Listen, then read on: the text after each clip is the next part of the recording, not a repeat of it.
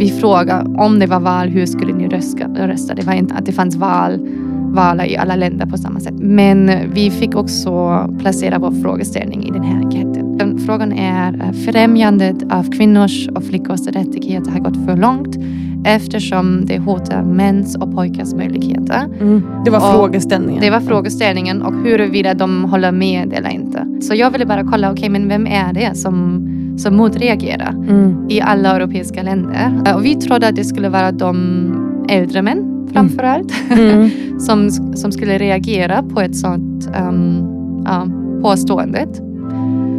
Men eh, ja, det blev inte så. Hur samverkar politik och jämställdhet? Det är ett intressant ämne som har enorm effekt på vårt samhälle i stort. Och det är även något som jag pratar med Geffion om i veckans avsnitt. Hon har en PhD i political science. Och hon började med att studera hur en backlash på metoo påverkar hur människor röstar. Och efter det Ja, då ville hon studera vilka det var som blev sådär provocerade och därför valde att rösta mer radikalt. Resultatet av den studien visar att de som känner sig mest hotade av kvinnors framfart är unga män. Och i det här avsnittet pratar vi mer om det, varför det blir så, även lite om vad vi kan göra annorlunda. Och innan vi drar igång avsnittet så vill jag precis som vanligt tacka min fantastiska sponsor Excitec som genom att sponsra podden gör det möjligt för mig att fortsätta producera den. Så tusen tack för det, Excitec.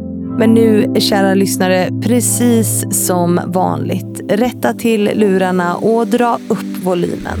För här kommer ett avsnitt med Gefjon Hoff.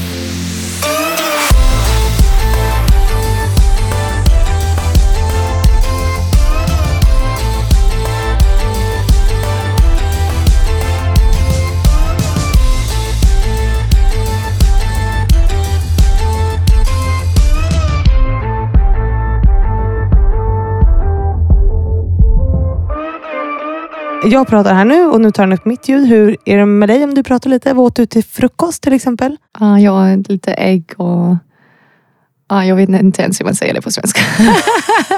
Smoothies, kaffe. Inte så mycket faktiskt. Jag är lite nervös. Äh, Lite nervös inför Ja. det här eller?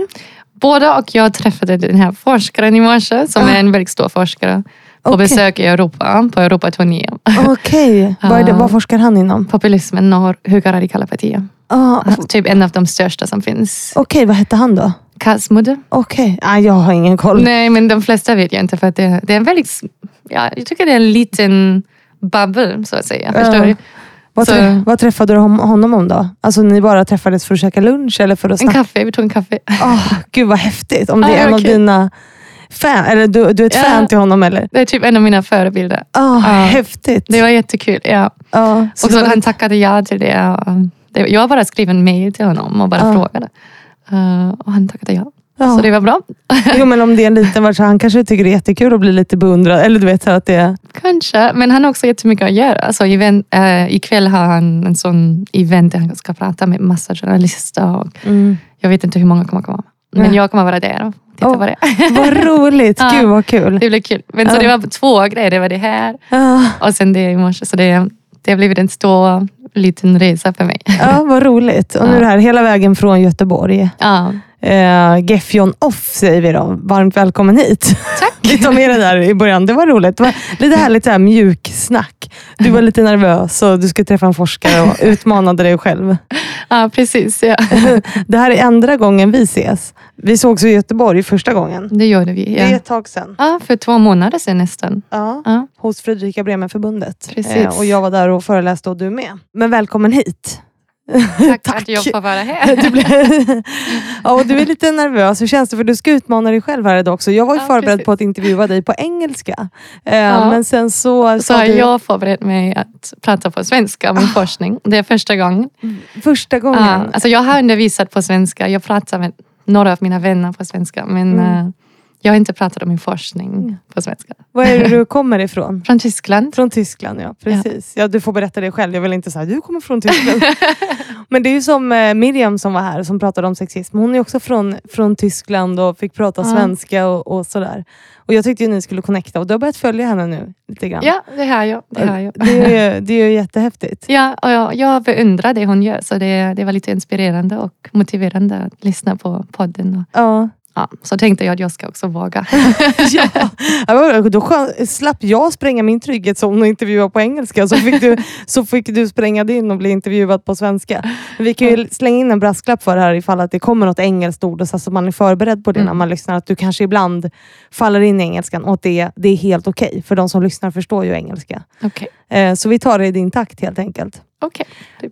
Men du från, jag tänker vi, vi börjar med, vi ska ju prata om det otroligt intressanta ämnet som du forskar om. Eh, som ju blev en stor grej liksom och någonting som vi pratar om här väldigt ofta i podden och det är ju mäns inställning liksom till kvinnors framfart egentligen och till jämställdhet så att säga. Ja. Det har du forskat om och det blev ju en ganska stor grej, resultatet av den. Nu, hur långt är det, sen? Det är fyra månader sedan ungefär eller? Den publicerades i augusti förra året faktiskt. Ja men det blev inte värsta grejen först nu. Nej, det hände efter valet. Mm. För det var, alltså det var ju i valet att folk började titta på unga män och hur de röstar på högerradikala partier och varför det var så. Mm. Och jag inget perfekt svar på det, men det var det att ja, de, medien, medien började intressera sig, intressera sig för varför unga män beter sig så här. Mm. Och vad är det som skiljer dem i deras åsikter och ja, vad är det som har hänt. Typ. Ja. Och då ja, hittade de på vår studie och jag tyckte det var intressant. Ja, Ja. den är väldigt intressant. Och jag, sa att jag jag har tittat igenom den, du skickade den till mig. Jag är ju väldigt dålig på att läsa långa texter, det är inte min grej. Eh, Men du förklarade för mig att du läser också forskningsstudier lite på samma sätt som mig. att man liksom, det är så svårt att läsa allt. Jag tappar fokus direkt. Eh, Men det är superintressant och resultatet är väldigt intressant. Um, Men innan det så tänker jag att vi så här, som alla gäster får, så vi får veta vem du är. Liksom. Eh, Du heter Gefjon, säger jag rätt då? ja. Gayfjon. Ja. Ge- Gayfjon? Ja, det sa jag inte det. Då sa jag inte rätt. Men jo, nästan. Gayfjon. Alltså det finns inget bra sätt att säga det. Mina föräldrar kom bara på hur man ska säga det. Ja, det är liksom ett påhittat namn eller? Nej, den finns, men den är dansk och vi säger inte det på ett danskt sätt. Alltså Nej. vi, vi är ju tyska, så att, Ja. jag vet inte hur en dansk person skulle säga det. nej, nej. Så vi kom på vår eget sätt att, att säga det. Så Mm. vi säger Gayfjon. Ja, Gayfjon. Ja. Ja. och du är, från, så du är från Tyskland. Hur hamnade Ja. du i Sverige? Um, jag började, alltså jag flyttade till Sverige när jag gjorde mina masterstudier Mm. i Lund. Um, och sen lärde jag mig om hur bra det är att göra en forskarutbildning här i Sverige jämfört med andra länder. Ja. Um, och så jag sökte jag till den. Och jag kom in i Göteborg och så Mm. flyttade jag till Göteborg och Mm. gjorde min forskarutbildning.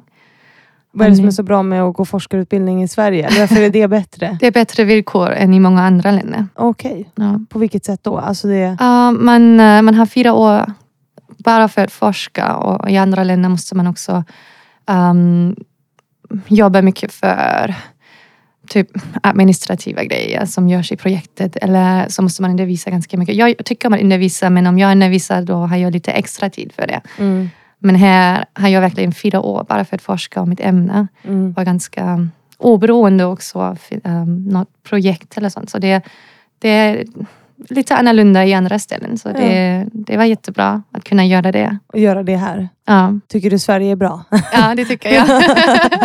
jag bara yes! Superglad. Men vad, vad är det du forskar inom för ämne eller för område? Liksom? För Miriam som vi pratade om, hon är från, inom psykologi. ja. Miriam Sinte som vi har ju spelat in ett avsnitt med, eller två avsnitt med, eh, Mm. som lyssnarna har hört innan. Eh, men du, vad är det för område du är inom? Så det är lite blandat. Jag gjorde mina bachelorstudier i Europastudier. Och sen gjorde jag ekonomisk utveckling i Ja. min master.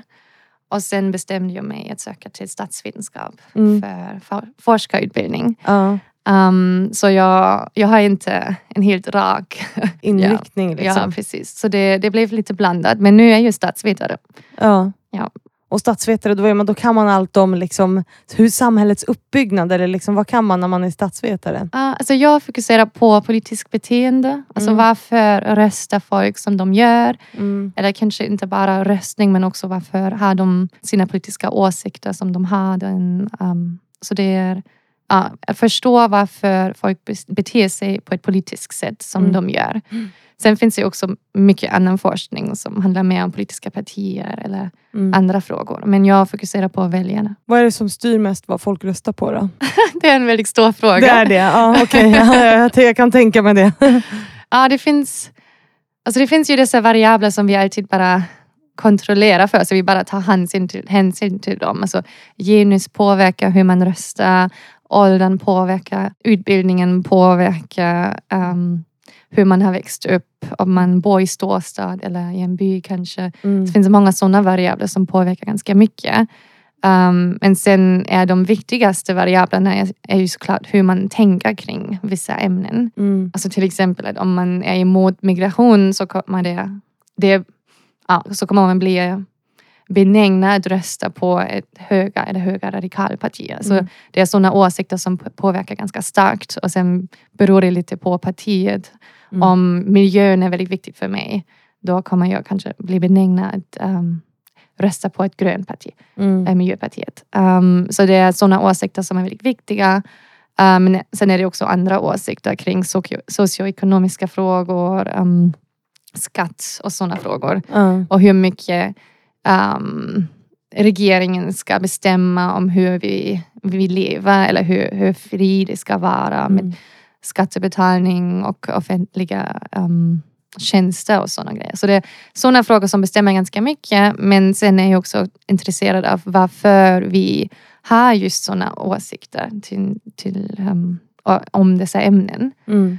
Um, och hur det kommer till att vi, vi utvecklar sådana åsikter. Mm. Eller några gör det och andra inte gör det. Mm. Uh, och um, att, alltså vi, det finns mycket forskning om hur stabila dessa åsikter är. Och många som säger att de är ganska stabila för um, våra värderingar bildas jättemycket under ganska, alltså det, det, det bildas ganska tidigt. Så när man är ung, när man växer upp som ja, kanske tonårig Mm. eller lite senare, då bestäms det ganska mycket om hur man utvecklas. Och det finns många som visar på att det är, ja, man, man ändrar inte sig så mycket efter det. Men ändå vet vi ju att normalt skulle äldre personer bli lite konservativare också för att samhället utvecklas. Så det som kanske var inte lika konservativ när du var yngre nu har blivit konservativ. Så Ja. det är därför att de kanske också blir konservativ. Ja. Så sådana teorier finns också inom forskningen. Så, ja, det är sådana teorier. Teorier, det är sånt som forskare slänger sig med. ja, precis. Eller hur? Jag tänker då att det måste varit väldigt intressant för dig att följa valet nu i, i eh, alltså som var nu i Sverige. Ja, det var det. Och liksom, eh, för något som jag reflekterade mycket över i valet var att man pratar så otroligt mycket om sakfrågor. Och att det måste ju påverka otroligt mycket hur folk röstar. Eller jag var lite så här besviken på media. Att vi inte pratade så mycket om värderingar till exempel. Och var folk står, eftersom det på något sätt avgör vad man gör i slutändan som parti. Ja. eh, Tycker jag att det är ju otroligt viktigt.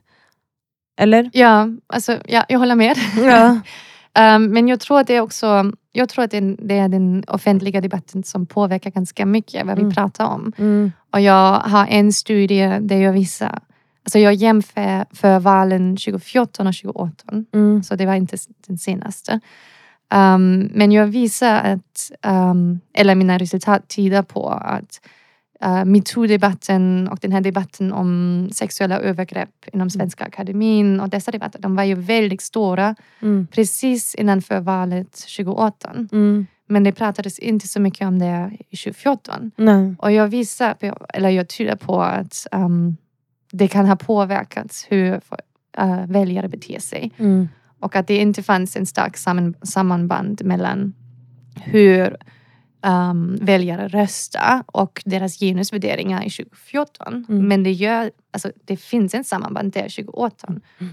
Så jag tror att det är för, på grund av hur mycket det pratades om det. Mm. Att folk märker, okej, att det är en viktig fråga. Jag kommer ta hänsyn till det när Mm. jag röstar eller bestämmer mig på vilken parti jag ska rösta. Ja, för valet 2018 var ju jämställdhet en av de viktigaste frågorna för väljarna. Precis. Ehm, det var ju typ tredje viktigaste frågan. Och sen så i år, alltså, eller i år, förra året, alltså 2022, då pratade man ju ingenting om jämställdhet i debatterna. Då pratade man ju nästan bara om gängkriminalitet och, och elpriser. Liksom, eftersom, som Ja. du säger, det var på agendan. Ja. Eh, Men det man glömmer då är ju typ att jämställdhet är, är ju en lösning på alla de här problemen. Alltså en lö, inte en lösning, men en del av lösningen. Att komma åt gängkriminalitet, att komma åt eh, elpriser, miljökriser. Alltså blir vi jämställda så kommer ju det bli bättre liksom, på något sätt. Ja, men jag tror också att det är, alltså hur väljer, väljarna tänker beror också ganska mycket på hur politikerna pratar om det. Ja, absolut. Och nu har det ju varit nästan alla partier, eller framförallt Socialdemokraterna som har också blivit, eller pratat mycket mer om, om migration mm. än de brukade göra innan, eller också ändrat sig lite Mm. eh, i sättet där de pratar om det. Så det har också normaliserats ganska mycket att prata om migration på ett väldigt, på ett väldigt kritiskt sätt Ja. som kanske inte var um, lika vanlig um, Förut. innan. Ja. Nej. Och då normaliseras det och så väljer man. Så det, känns inte lika radikalt kanske Nej, att göra det. Det finns kanske en, inget stort stigma kring det längre nej. när det kanske fanns innan. Det, det är svårt att mäta hur stor um, stigmatisering det finns. Alltså hur Mm. mycket är det verkligen så att folk känner, känner en sån stigma. Mm.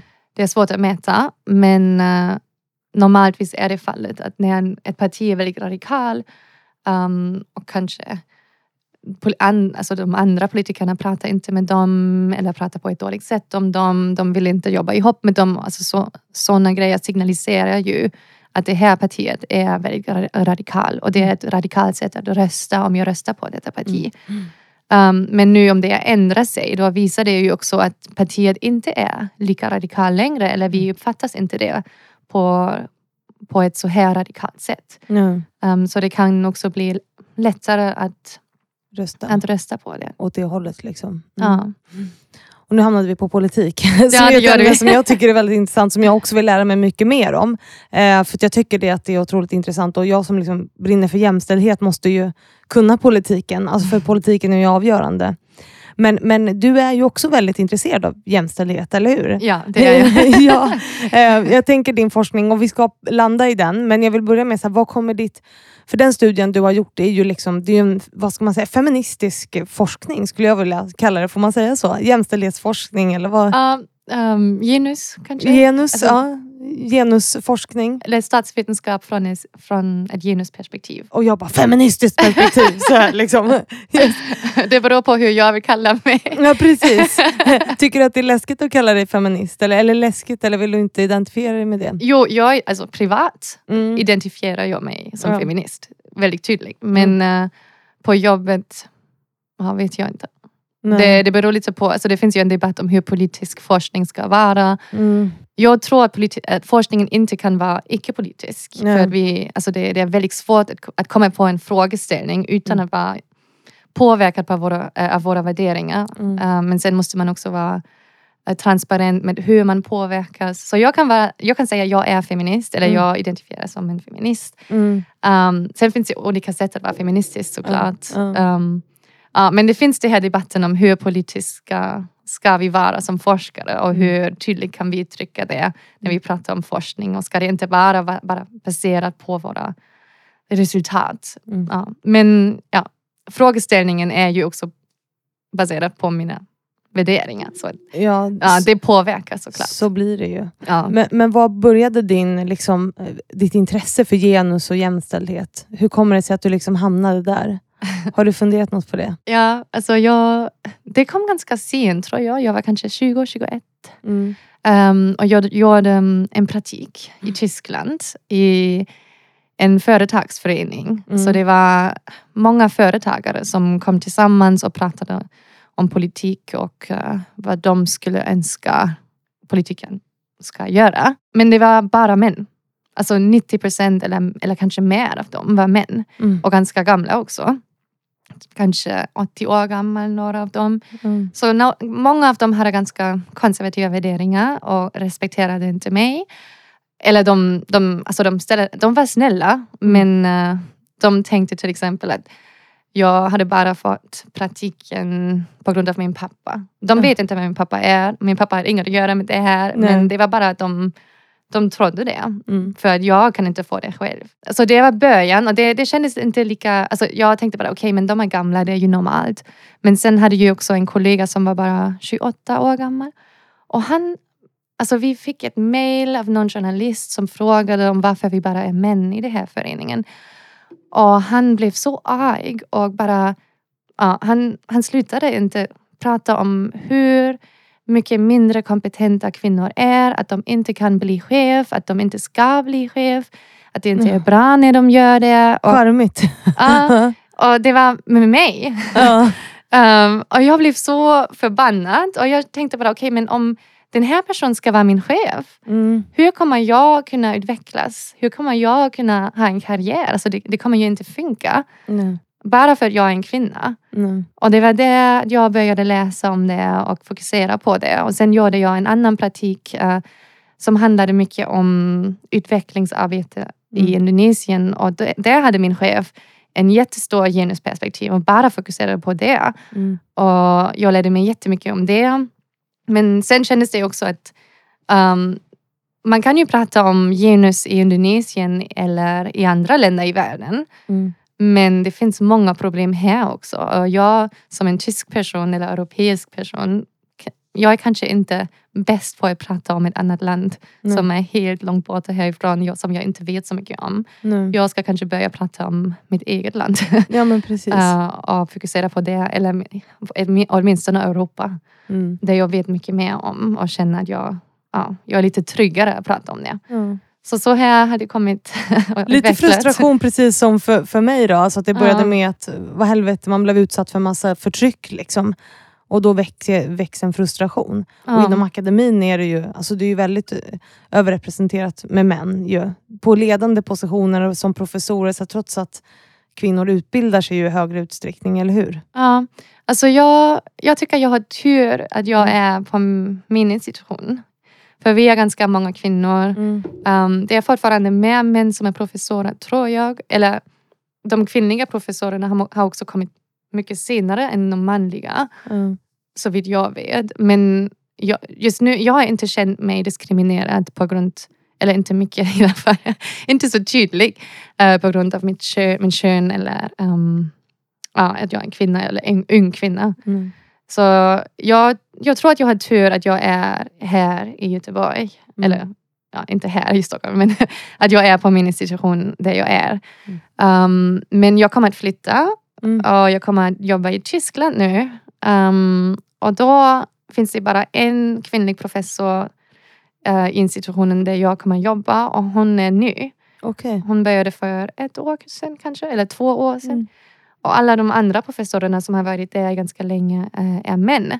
Så jag undrar hur det kommer ändra på arbetsklimatet och hur, um, hur det kommer kännas att vara en ung kvinna. Mm. Alltså de kan ju vara väldigt snälla Ja.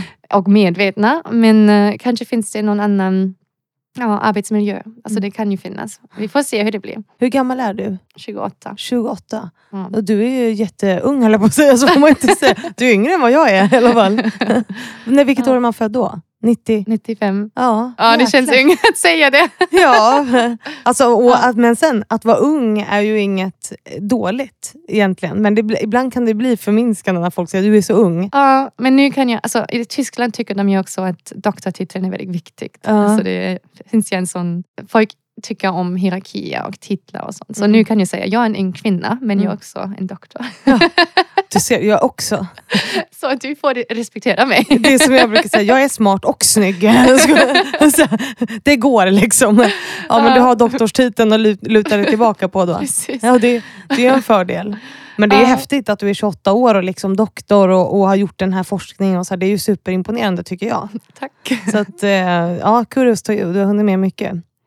Men vi ska ta oss in på din forskning tänker jag. Ja. Eh, För den är ju så intressant.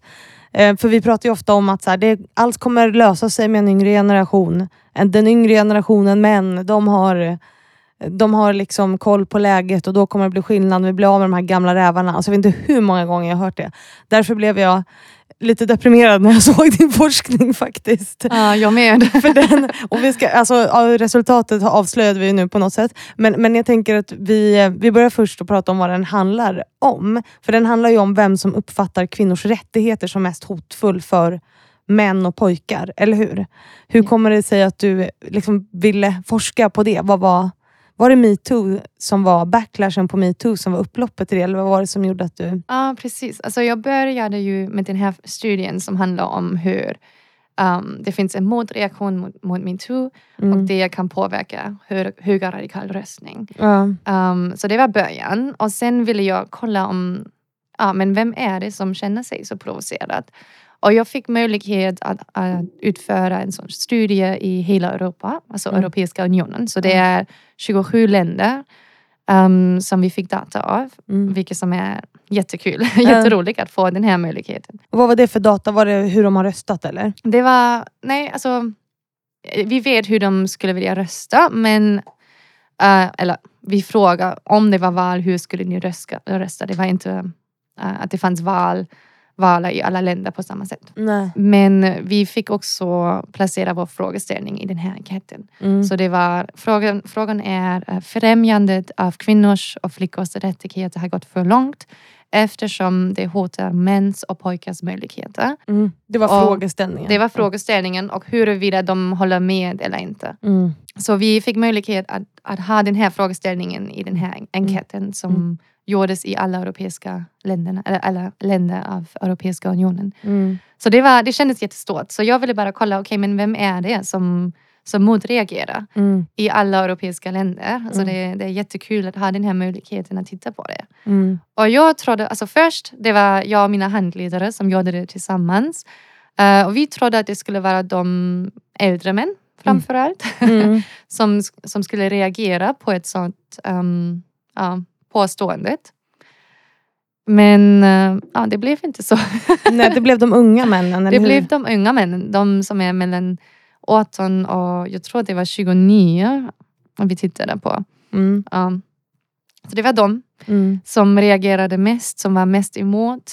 Mm. Och så försökte vi titta lite vidare om hur det ändrar sig eller skiljer sig åt mellan de olika länderna. Om det mm. finns någon stor skillnad kanske för det är ju en stor skillnad mellan jämställdhet i Sverige och kanske Italien eller mm. något annat land. Men eh, det var samma tendens i alla länder. Okay. Så att det var på olika nivåer. Mm. Vilka var värst? Um, man kan, jag är inte säker på vilket var värst. Vilka var värst? ja, Men, jag vill ha drama. jag skojar. Alltså, nivå, nivån av, av att de håller med om detta påståendet var mm. ganska låg i Sverige. Mm genomsnittligt sett. Alltså mm. det är ju det som vi förväntar oss. Mm. Att folk inte håller med. Nej. Men skillnaden mellan genomsnittet mm. av um, samhället och unga mäns svar var ganska stor i Sverige. Oh. Så det var, i alla länder var det unga män som, som var mest uh, emot främjandet, främjandet av kvinnors och flickors rättigheter. Mm. Men uh, ja, på olika nivåer. Och i mm. Sverige var skillnaden ganska stor. Mm. Alltså, att de, att, alltså det var procentuellt stor skillnad mellan de äldre männen som tyckte att det var, inte var hotfullt. Men... Eh, mellan genomsnittet av samhället. Mm. Alltså alla som svarade på frågan och mm. unga män, hur de skiljer sig. Ja. Ja, så då var skillnaden ganska stor i Sverige. Mm. Även om nivån av genomsnittet var ganska låg. Mm. Alltså det var ändå de, mesta som, de flesta som inte tyckte att det var sant. Nej. att kvinnors rättigheter hotar. Men det är ändå spännande att se att det är unga män som skiljer sig så mycket mm. från resten av samhället och det går emot våra förväntningar. Mm. Alltså vi, vi trodde att det skulle vara äldre män och det finns ganska mycket teori som tyder på att den äldre generationen är mer konservativ på grund av det som jag sa i början, att de mm. växte upp i en annan tid. Ja. Vad beror det här på då? vet, vet du det? Nej, så det är svårt att säga. Vi har inte pratat med dem. Det skulle Nej. vara nästa steget. Det skulle ja. vara jättekul och spännande att prata med dem. Så en grej kan vara att vi formulerar vår frågeställning på ett sätt som inte frågar om jämställdhet. Alltså det mm. kan ju vara så att de är för jämställdhet mm. men inte för ytterligare åtgärder. Mm. För att de redan tycker att det finns jämställdhet. Så Mm. det kan vara en ganska positiv tolkning, tänker Ja. jag. Men sen gör vi också några analyser som visar på att dessa unga män är ännu mer emot främjandet av, av kvinnors rättigheter när de bor i områden där det finns högre arbetslöshet. Ja, precis. Det Um, var eller det- där, där arbetslöshet har, har, har gått upp. Mm. Um, så vi, tyder på, alltså vi tolkar det på ett sätt att det tyder på um, att de känner sig hotat på arbetsmarknaden. Mm. Och det passar ju också ganska bra till allt det här som har att göra med genuskvotering och den Mm. här debatten. Att Mm. Det är ju något som vi pratar om Mm. uh, som kan kännas hotande till Mm. några. Um, och dessa unga män, de befinner ju sig i, um, i en like a phase Mm. av deras liv där de kan känna sig ganska osäkra. Mm. De kanske har inget stabilt jobb ännu. De kommer från universitetet där unga, unga kvinnor brukar faktiskt vara bättre på universitetet. Prestera bättre än unga män genomsnittligt sett såklart. Så det kan finnas um, det här uppfattningen att, att det är hotande att kvinnor ska få göra mer, för få mer rättigheter på arbetsmarknaden. Mm. Um, ja, så det är ett sätt att tolka det. Det är en del av den moderna sexismen, eller hur? Att man säger, ja, nu är det... Alltså att nu när vi ska få in massa kvinnor då blir det svårare för alla män på något sätt. Eller hur? Ja, precis. Att man inte ser att det fortfarande finns problem med jämställdhet. Mm. Alltså, vi vet ju att kvinnor presterar bättre på universitetet. Mm. Men det betyder inte att de finner sig i, i ledande positioner, i, i uh, företagsstyrelser. Nej. Så de finns ju inte så många där. Så det kan vara så att det inte är lika tydligt för de här unga männen att det fortfarande finns problem. Um, och att de känner sig hotade för att de befinner sig i en situation där de själv inte känner sig säkra. Mm. Det kan vara en tolkning av resultaten i alla fall. Mm. Ja, det går ju att tolka på många olika sätt. Ja. När jag tänker att du, det började med någon form av backlash på metoo. Vad var det för backlash du såg på metoo som gjorde att du ville börja forska om det här? För det här var också något som min sponsor Excitec ville höra mer om. Ja, alltså, den här studien utfördes bara i ett år så det är svårt att se hur det utvecklades um, i tiden. Mm. Det kan vi inte jämföra. Nej. Vi kommer kanske försöka jämföra det nästa år. Vi kommer få ny data. Ja. Men det går inte att säga just nu. Um, men det var min, min första studie som, som jämförde 2014 och 2018 i Sverige. Mm. Och hur ja, sammanbandet mellan um, genusvärderingar och röstbeteende Mm. Uh, blev så mycket starkare i 2018 jämfört med 2014. Mm. Så jag tolkar det som, som en reaktion på metoo. Och vad var skillnaderna där? Liksom? Vad var... Alltså om en person som har konservativa genusvärderingar Mm. röstade i 2014, Mm. då hade dessa värderingar inte påverkat personens ehm, beslut, på, eh, beslut om att rösta på SD till exempel. Nej. Men om samma person har konservativa genusvärderingar i 2018, Mm. då hade den här personen varit mer benägen att rösta på SD. Mm. För att de har, eller nu ska vi inte göra något politiskt Ja. uttalande, men de är mer högerradikala så att säga. Så Alltså, blir- ja, det är SD som representerar mest de här positionerna ja. i, i Sverige. Mm. Att de, alltså de, de pratar ju också ganska mycket om att jämställdhet är en del av vår nationella identitet. Mm. Men sen är no, de är ganska starka emot um, feministiska åtgärder. Mm. Ja, förutom att alltså de är också för att man ska skydda kvinnor från våld. Men det handlar mest om våld från migranter som de pratar om det. Mm. Så det, de har ett sätt att prata om jämställdhet som inte går helt emot uh, jämställdhet. Men om vi pratar om genuskvotering, om pappas månader, Mm. om sådana frågor som, som handlar om, om feministiska frågor som skulle främja kvinnors rättigheter i, i, i Sverige idag. Då brukar de vara emot Mm. de flesta frågorna. Mm. Um, så det är nog de som repre- representerar mest de här um, åsikter. Mm. Men så, det, för, så för att göra tydligt, om jag förstår det rätt då, så såg du att 2018 så ökade SD Ja. i att folk började rösta mer på SD eller höger, alltså partier åt det högerkonservativa hållet. I och med att metoo blev så pass stort och att det var en backlash på det och då ville man...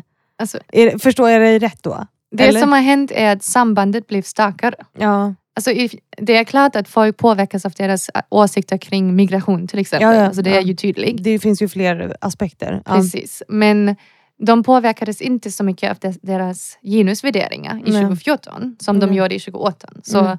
det, blev att, det blev så att genusvärderingar blev viktigare i, i röstbeteendet. Mm. Ja. Det är det jag hittar. Mm. Och på ett negativt sätt, alltså på ett konservativt sätt. På, för, ja, alltså de konservativa värderingarna påverkade beslutet att rösta på SD. Mm.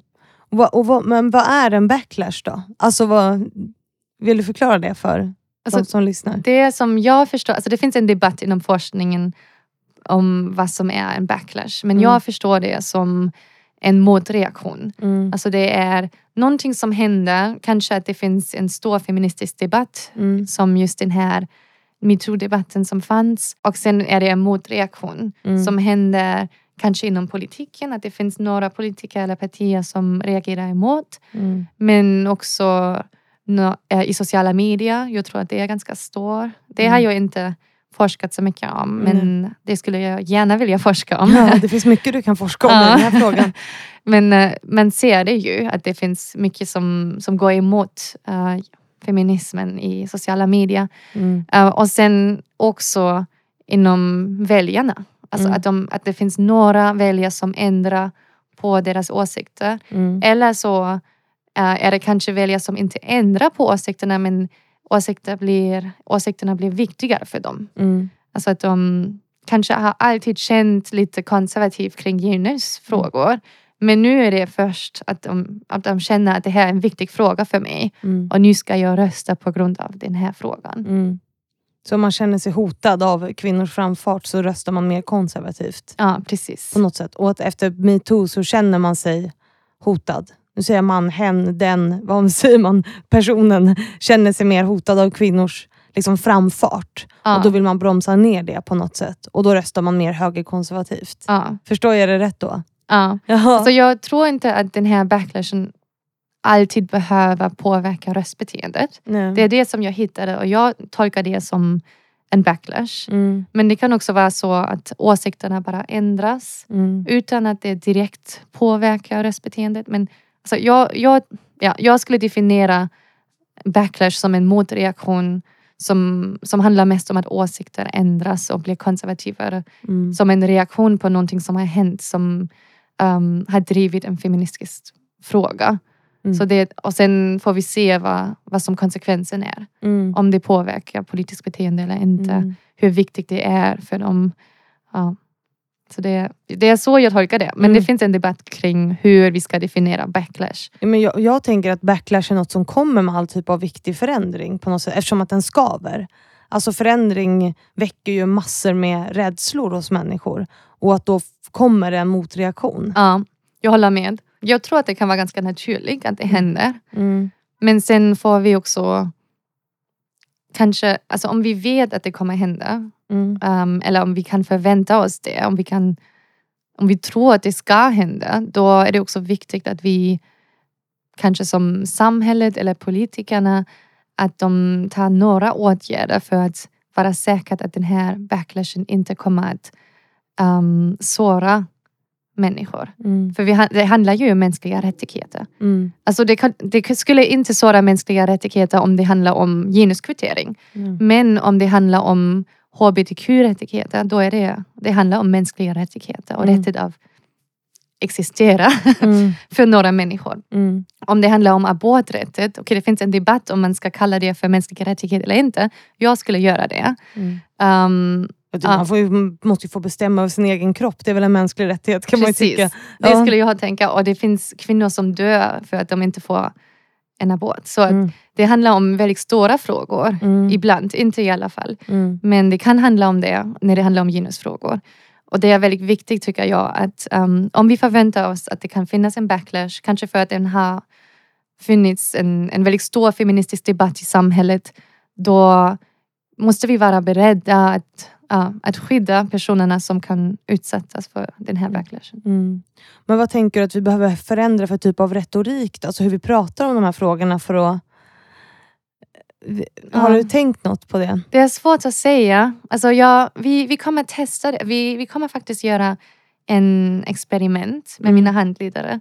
Där vi försöker ändra lite på hur man skriver om uh, jämställdhetsåtgärder. Mm. Eller hur man pratar om det. Mm. Och om det påverkar hur folk reagerar på det. Mm. Så kanske kan det finnas ett sätt för politikerna att prata om jämställdhet och om jämställdhetsåtgärder um, som gör att folk inte reagerar lika starkt. Mm. Det skulle vara bra om vi hittar på ett sådant sätt. Ja.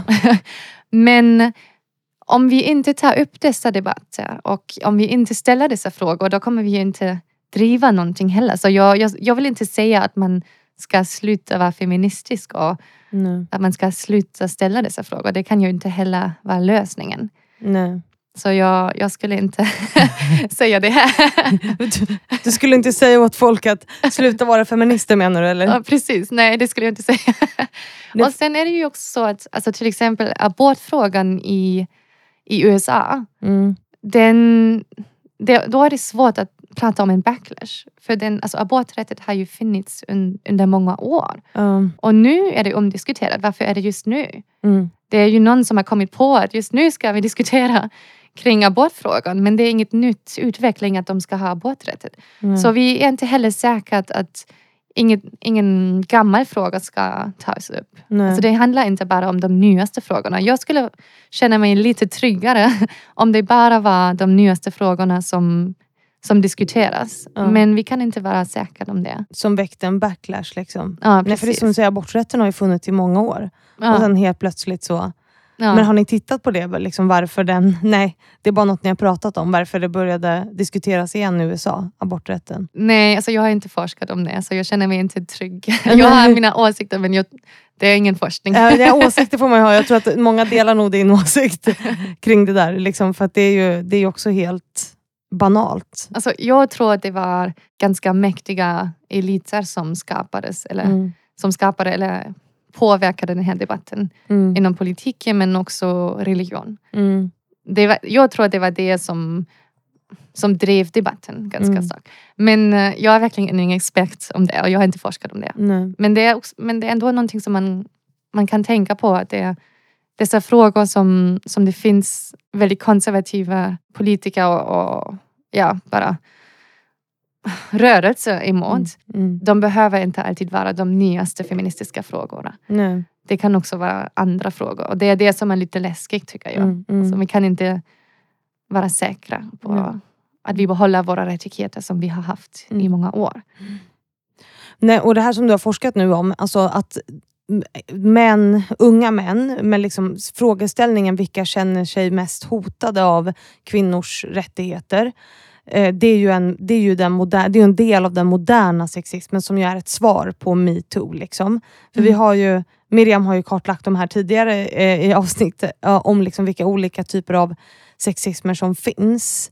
Eh, men modern sexism, ja det är ett svar på, på metoo på något sätt. Det behöver inte vara det. Alltså, Nej. Modern sexismen är ett koncept som utvecklades i 90-talet. Ja.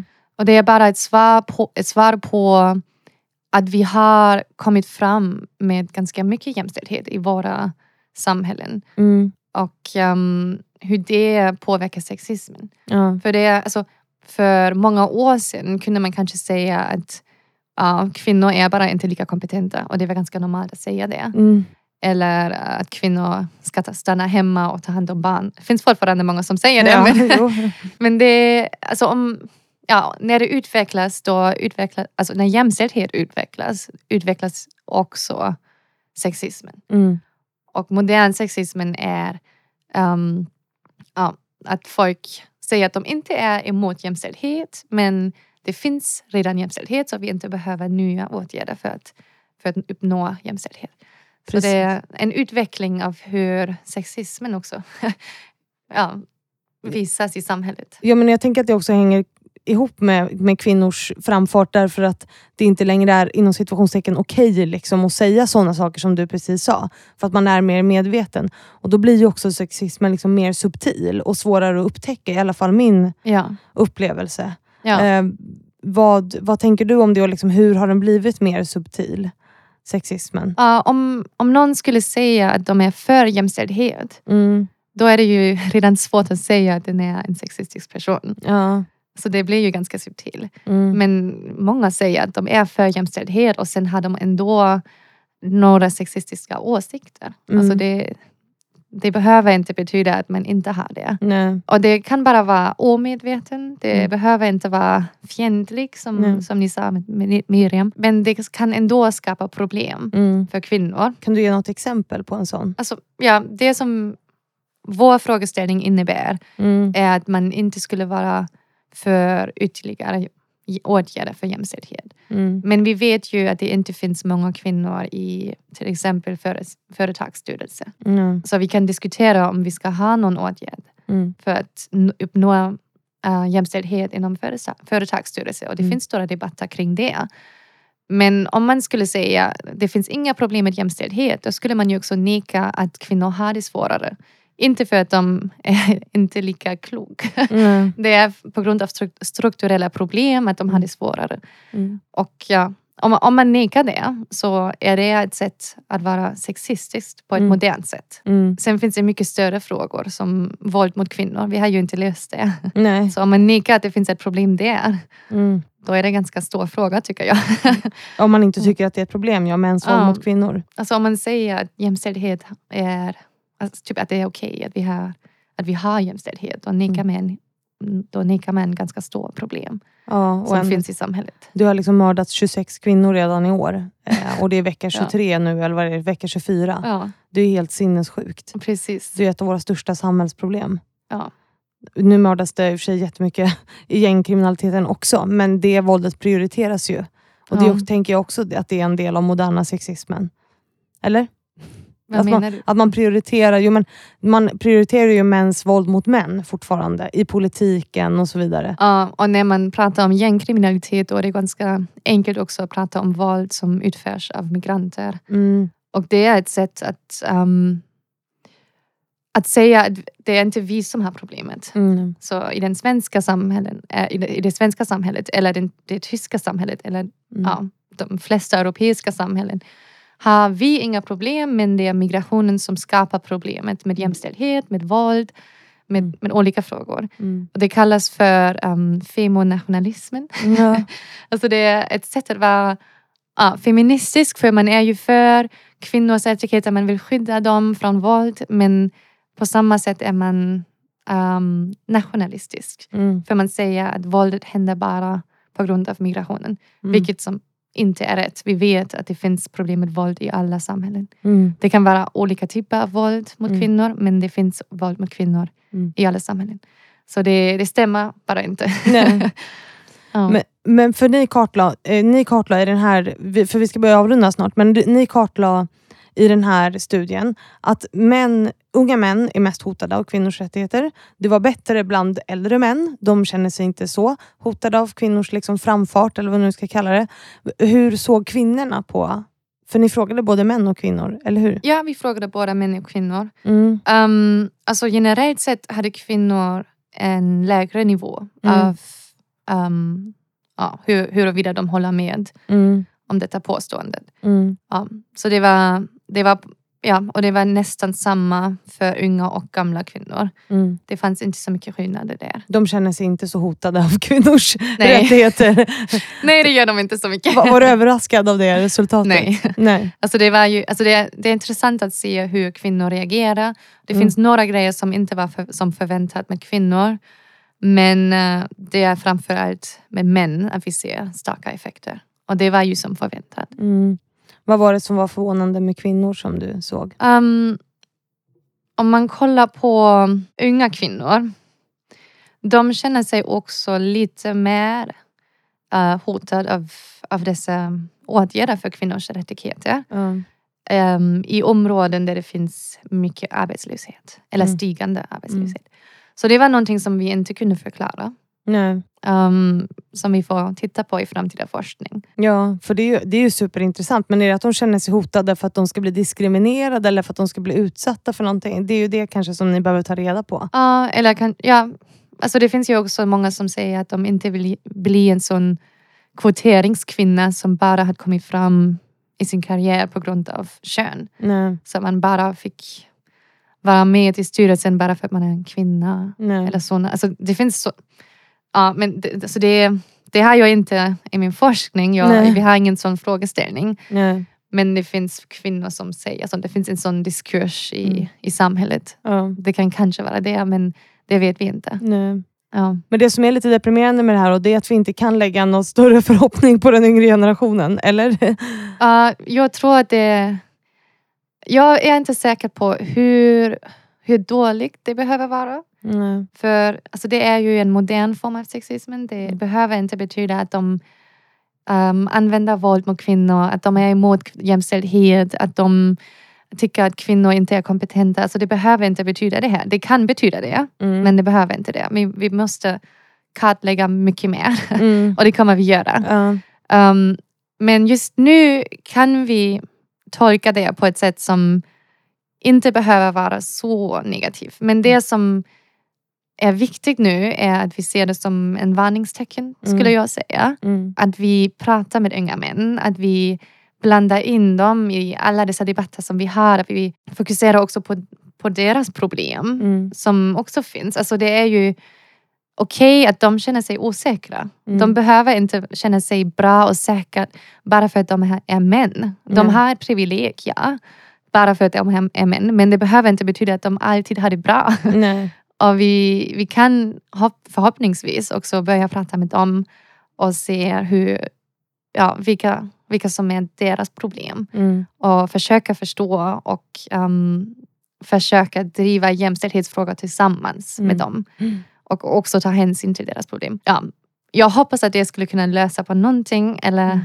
ja, jag vet inte. Men jag ser det som en varning. Mm. Att vi behöver prata med unga män och inte glömma dem. Och vi kan inte bara tänka oss att unga män är ju så mycket liberalare och att de kommer att driva jämställdhet. De har också problem och osäkerhet. De utsätts också för um, antifeministiska diskurser i sociala medier eller också i politiken. Mm. Och så, vi kan inte vara säkra att det kommer att bli bra med unga män. Typ. Nej. Det är kanske det. en varning. Jag tänker att jämställdhetsministern och eh, jag pratade både med Magdalena Andersson och jämställdhetsministern om att vi ska införa så här, jämställdhet i skolan. Liksom. Ja. På, i, inte bara så att vi ska behandla dem lika utan att det ska vara ett ämne. Så här, Mm. Skit i vilken kung som dog i Lützen, prata om jämställdhet. Så här. Jämst, ekonomisk jämställdhet, jämställda relationer, jämställdhet i näringslivet. Ja. Bara för att kunskap är ju makt på något sätt i de här Ja. frågorna. Jag håller med. Jag kan tänka mig att det, det, kan, det kan vara en bra idé. Ja, men för annars är det så lätt att man liksom formas av liksom de strukturer och normer som vi redan lever efter om man inte förstår att det är det. Ja. Alltså, då blir man ju påverkad om man inte kan ha ett liksom rationellt eller så här, någon form av angreppssätt till det om man inte vet. Ja. Och sen finns det ju också ganska mycket diskriminering som kommer senare i livet. Ja. Alltså det finns ingen um, elev som kan tänka sig om att, ja, eller som tänker om könsdiskriminering i företagsstyrelse. Det händer inte i skolan eller på Nej. universitetet. Och ja, mycket diskriminering händer när folk får barn. Mm. Men det händer mycket senare också. Mm. Så det, det kanske också betyder att ja, vi, vi får prata om det tidigare för att de ska vara medvetna om någonting som kan hända senare. Ja. Jo men för jag tänker att man kommer ut och får en chock liksom, som, som kvinna. Ja, så var det för mig i alla Ja, fall. ja, du bara, vänta nu, så här, jag är tjej, får jag höra det här? Liksom. Precis. Jo, men, och det var ju, det var ju eller för mig kanske inte var en chock, men det var, för mig var det liksom ett, ett uppvaknande. Att så här, oj, men så här, jag behandlas ju annorlunda i näringslivet än vad mina manliga kollegor Ja. gör. Och sen ju mer jag lärde mig så förstod jag ju att så här, det är inte mig det är fel på, utan att det är ett strukturellt problem. Och då kan man också angripa det på ett annat sätt när man blir utsatt. Precis. Så Ja. om både pojkar och flickor skulle lära sig det här i skolan, så nu sitter jag och övertygar dig här också om, om att vi ska ha det som en utbildning. Ja. Jag behöver inte övertyga dig. Nej, Men tänk jag- vilken bra jag värld vi skulle leva ja. i då. Ja, jag kan också tänka mig att alltså, om, om, jag, alltså, om jag hade vetat lika Mm. mycket som jag vet idag i Mm. den här momenten som jag blev utsatt för diskriminering som jag pratade om i början. Då hade jag inte tänkt att det var något som är fel med mig. Nej. Utan att det är strukturen och den här mannen som var fel. Ja. Och inte jag. Nej. Men eftersom jag inte visste så mycket Nej. började jag tvivla på mig. Mm. Och det kan också vara väldigt fel tycker jag. Om man inte är medveten om, om dessa strukturer, då kan det bli så att man tvivlar på en, på en själv. Och jag, vi vet ju att kvinnor tvivlar ganska mycket på sig Ja. själva. Så att det, ja, jag, jag kan tänka mig att det hjälper. Och tysta ner sig själv och liksom inte ge sin fulla potential på grund av det. Precis. Och när man också har den kunskapen så kan man också förhålla sig till det på ett annat sätt. På ett mer rationellt sätt. Jaha, det här sker för att jag är kvinna, inte för att jag är jag. ja, Och då kan man ju liksom se på situationer på ett helt annat sätt. Ja, Så jag jämställdhet i skolan helt enkelt. ja. Det var det, det var det som blev avrundningen på det här avsnittet. För vi börjar få ont om tid. Hur känner du nu? Har vi missat något som du vill lyfta? Eller? Det finns många grejer som jag skulle kunna prata om. Ja, vad tänker Ehm, du då? Nej, men nej, vi, vi har ju pratat om den här studien. Det känns jättebra. Ja. Vi, jag tror det går bra. Slutsatsen är att mer jämställdhet är bättre bra. Ja, jag hoppas det. ja. Men då säger vi tusen tack för att du har varit här. Tack så mycket att jag fick komma. Och tusen tack till alla er som lyssnat på veckans avsnitt. Jag hoppas ni får en bra vecka och så hörs vi ju på onsdag igen precis som vanligt.